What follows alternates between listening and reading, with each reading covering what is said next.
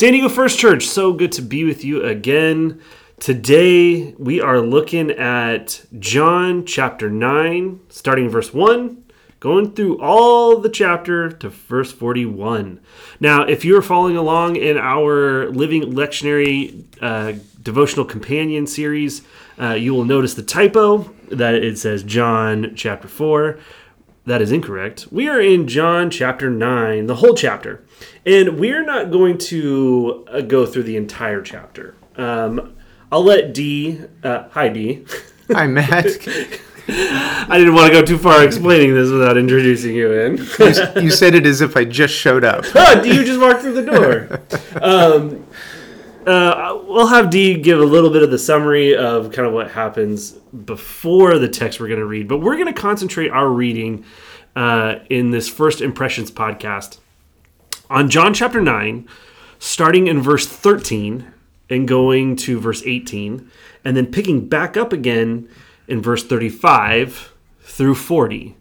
And if you weren't able to get that, no worries. I'm going to read that section of scripture for you. Um, this is John chapter 9, starting in verse 13. And they brought to the Pharisees the man who had formerly been blind. Now, it was a Sabbath day when Jesus made the mud and opened his eyes. And then the Pharisees also began to ask him how he had received his sight. He said to them, He put mud on my eyes, then I washed, and now I see. Some of the Pharisees said, This man is not from God, for he does not observe the Sabbath. But others said, How can a man who is a sinner perform such signs? And they were divided. And so they said again to the blind man, Who do you say, what do you say about him? It was your eyes he opened. And he said, He is a prophet. The Jews did not believe that he had been blind and had received his sight until they called the parents of the man who had received his sight. We're now going to go to verse 35. Jesus heard that they had been had driven him out, and when he found him, he said, "Do you believe in the Son of Man?" And he answered, "And who is he, sir? Tell me, so that I may believe in him." And Jesus said to him, You have seen him, and the one speaking with you is he. And he said, Lord, I believe. And he worshiped him. And Jesus said, I came into this world for judgment, so that those who do not see may see, and those who do see may become blind. And some of the Pharisees near him heard this and said to him, Surely we are not blind, are we? The word of the Lord. Thanks be to God. So, D, um, we've taken these two pa- the, these two uh, scripture texts out of the whole of the chapter. Uh, would you mind giving us a little bit of the background of kind of what has happened previously to this inter- interaction between Pharisees and a man who had formerly been blind? Sure. Um, it begins with uh, a really wonderful question by the disciples um, to Jesus, where they asked Jesus about who was responsible for this person having been um, unable to see from birth. And the question was very specific. Had this man sinned, or was it his parents who sinned? As if those were the only two possible choices. Um, so it's uh, kind of poignant um, as the writer John puts together these stories of Jesus in a particular order, how we come into this and um, John, the author of this, seemingly begins to identify or unpack the distinction between the letter of the law and the um, one who fulfills all of the law and becomes for us our source of freedom and grace. And so that's how this passage begins. And then there's this series of um, interrogations that seem to happen Yeah. where the prime character of John's gospel is absent at several of those scenes, at least physically. Yeah. Because there's the interrogation uh, by the Pharisees of the man who has uh, received sight. Then there's an interrogation of the Pharisees of the parents of this man. Um, and then it begins to shift into this dialogue uh, where we landed in the reading, where Jesus has interaction with the Pharisees. Almost feels like for this particular story, either the Pharisees or the law are the central character Yeah. in some Yeah, ways. yeah. Um, but then they are pretty powerfully moved off of center stage, if this were a play, and replaced um, by the way the story unfolds. So, um, some of the things that jump off the page to me is the way in which the Pharisees, who I want to clarify, they certainly when I was growing up, I always thought they were the villain of every story. You know, like, Sure. like those Pharisees. Pharisees. yeah. But they were really just simply religious leaders. And um, I have no doubt that in their upbringing and their studies, there was a respect for this as a vocation and a calling and a fulfilling of what God had called God's people to do. And the Pharisees were intended to be part of bringing to pass the fulfillment of the law among the community of people of God. But we do have again and again these challenges that seemingly pit Jesus against the religious hierarchy. Mm-hmm. So then it's fair to ask what is there about what's being done that is being challenged? And what's the purpose of that challenge? One of those things is that the Pharisees seem so fixated on the law mm-hmm. that they miss the power of what's happened in a person's life. Mm-hmm. So I, I look more toward the consequences of issues than I do at a person's soul and what's happened in their life. Mm-hmm.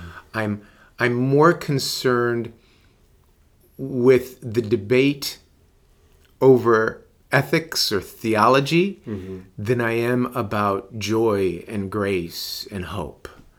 And it's incredibly convicting because having um, g- grown through a long series of taking class after class after class after class after class after class after class um, and being taught scientific method and being taught um, discourse and rhetoric and the way in which we present arguments and how to write essays and present your case it feels like vocationally the life is about sitting in a academic courtroom hmm. and trying to come to a conclusion about right interpretation right understanding mm-hmm.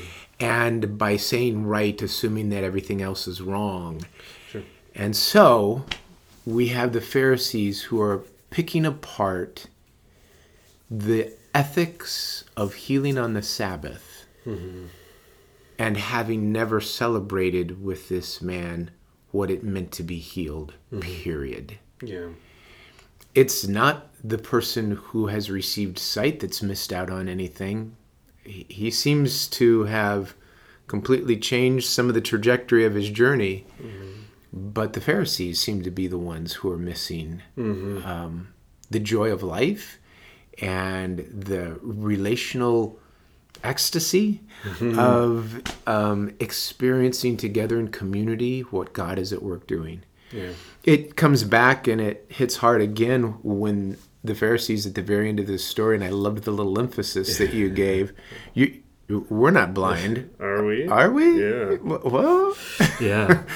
So that's kind of the first impression for me in this trajectory of Jesus proclaiming, I am the Messiah, um, in our last week's reading, to now, what does that mean? What are the implications of Jesus being the Messiah? And certainly the Pharisees will continue to have a very difficult time wrapping their minds around the possibility that this teacher from Galilee is the one. Yeah. How about you? What jumps off the page to you? Yeah, uh, there's a there's a lot that does. I think, um, and as you were, you were talking through kind of your impressions, the the phrase that jumped out to me was the uh, missing the forest for the trees. Um, Yeah. in that the the Pharisees are so worried about the the minuteness that they miss the the the greater glory that has occurred. And then in, in investigating it they're wanting to know the the the detail. Well how did he do it? And the man is, is like hey spit in some mud put it in my eyes and i see. Like i don't know what to tell you like uh, that there's this, the granularity there and missing for the the greater story of of god's glory which is to the to jesus's answer when asked um who sinned? Like did this did this man sin or did did his parents sin? Um and so there is a like a, a fascinating play there of of of jesus then answering like that's all to the glory of god. Um and certainly as uh for those who know a little bit about me and my journey and my family and and specifically our son luke who is visually impaired um, who is is a boy who has been bi- blind from birth. Uh, this story hits uh, very close to home, Yeah. and uh, and so there there's always like this, and I even feel like in re- reading it myself, a a worry when it comes to how we think about um, disability and how we think about uh, God's healing in the world. Um, and, and so there's there's a lot there for me that uh, I have to unpack continually, and that I've had people in our con- congregation help help me unpack. Um, but ultimately, like I, I find a moment of hope in Jesus's answer because this the, this man who has been healed of his blindness, his trajectory is that of my son's, right? That he was born visually impaired, and to think that no matter what happens, if Christ's words are true, that glory is being made out of all of the difficult things of life, I, I have to hold on to the that Luke's journey, my son's journey, has that same sound, has that same rhythm. That I don't know what it is. I don't know who's going to come across his path and be affected by him. And then I kind of fast forward down the story of kind of some of the stuff you're talking about of so what is blindness? Like truly, like because we throw it around. It's in our songs. It's in our, you know, we were just having the conversation around uh, the the the song "Amazing Grace," right?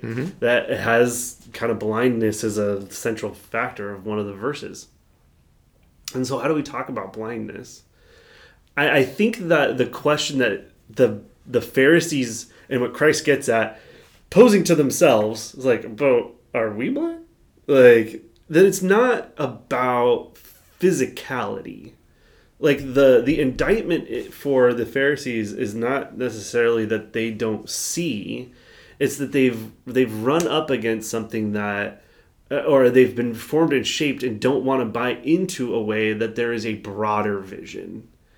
Um, I I will often um, use for myself phrases like uh, uh, listening or seeing with my heart, right? Those things are not like my my heart does not have ears or eyes, um, but that vision is beyond kind of what happens in the uh, ocular sockets of our head, right? Yeah, That yeah. that there's some there's a, there's vision that is that sees in the dark, and that these Pharisees, and obviously I'm taking up John's idea of darkness and lightness. These Pharisees are in the dark, um, and, and they are they, they they cannot see. They don't have that vision. Yeah. Uh, Thanks for being that uh, transparent about your family's journey because I think it it gives a different lens uh, by which we look at this passage, and and because of that, I think it very clearly reminds us that though through our senses we learn and grow and develop ways by which we navigate um, the world, those senses can often keep us from recognizing the intuitive side of our journey, the the spiritual realm that certainly includes all we can see, hear, touch, taste, and smell, but is much more than that. Yeah. And the journey of the people of God from Genesis to Revelation is this call over and over again to move beyond those senses, not leave them behind, not forget them, mm-hmm. but to recognize that there is more. There is something that those who have gone before us prophetically speak into our journey and say, pay attention. Mm-hmm. There is more than that. And that is where the profound nature of grace begins to work Yeah. and transform our thoughts, our heart, our emotions, our community. And that's what I think this passage does for us. And thank you for bringing it to light. Thanks. Yeah. Uh, thanks to my son, Yeah. who continually educates me and and uh, reminds me of the expansiveness of of God's creation. Yeah. Thank you, Luke. Yeah. Thank you, Luke. Mm-hmm. Hope you all have a good rest of your day.